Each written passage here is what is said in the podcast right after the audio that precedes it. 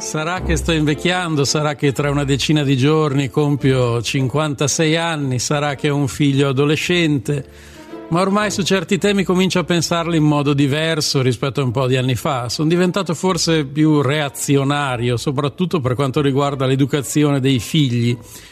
Normalmente si pensa che i genitori di oggi siano più aperti rispetto al passato e che sia giusto così.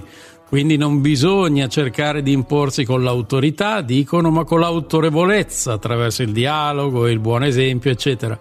Ecco, io su questo comincio ad avere dei dubbi, ma non dubbi piccolini, dubbi che ormai rasentano le certezze.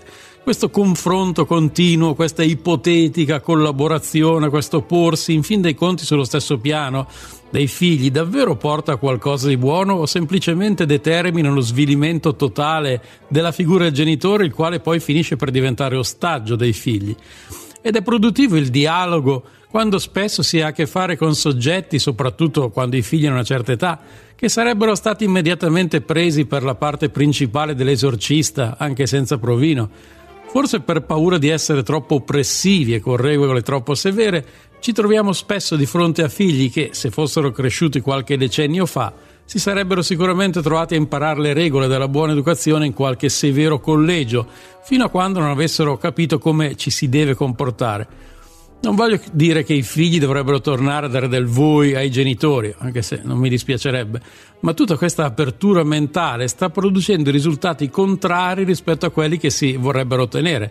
Dal padre padrone, sicuramente un modello non auspicabile, si è passati al padre, al genitore amico, che però spesso e non sottovoce viene mandato a fanculo dai figli. Il genitore poi non ha nemmeno modi efficaci per reagire e quindi si ritrova in una condizione di sostanziale impotenza, visto che l'unica arma che ormai funziona, e cioè la sottrazione, la privazione al figlio del telefono, viene vista come una indicibile, inaccettabile violenza che produce nei figli reazioni simili alle esplosioni di Hiroshima e Nagasaki e a proposito di telefoni, siamo davvero sicuri che l'uso continuato, continuativo da parte delle nuove generazioni sia inevitabilmente da accettare come segno dei tempi? Davvero quegli affari, telefoni che anche noi adulti usiamo dalla mattina alla sera non stanno succhiando la vita a tutti noi, ma ancora più ai nostri figli adolescenti? Esiste davvero qualche genitore che ha la forza per impedirne ai figli l'uso massivo? Probabilmente io la penso così abbiamo o stiamo concedendo troppa autonomia a generazioni di giovani, giovanissimi ragazzi che ancora non hanno gli strumenti per farlo. Siamo stanchi di lottare e allora con l'alibi del dialogo e dei tempi che cambiano abbiamo concesso tutto. Ma anche se sembra un segno di grande apertura, lo stiamo facendo forse a danno dei nostri figli, che nell'immediato sono contenti perché sono convinti di avere più potere, ma tra qualche anno si troveranno completamente sperduti e sottomessi a un mondo del quale non conoscono le regole e nel quale non sapranno come muoversi.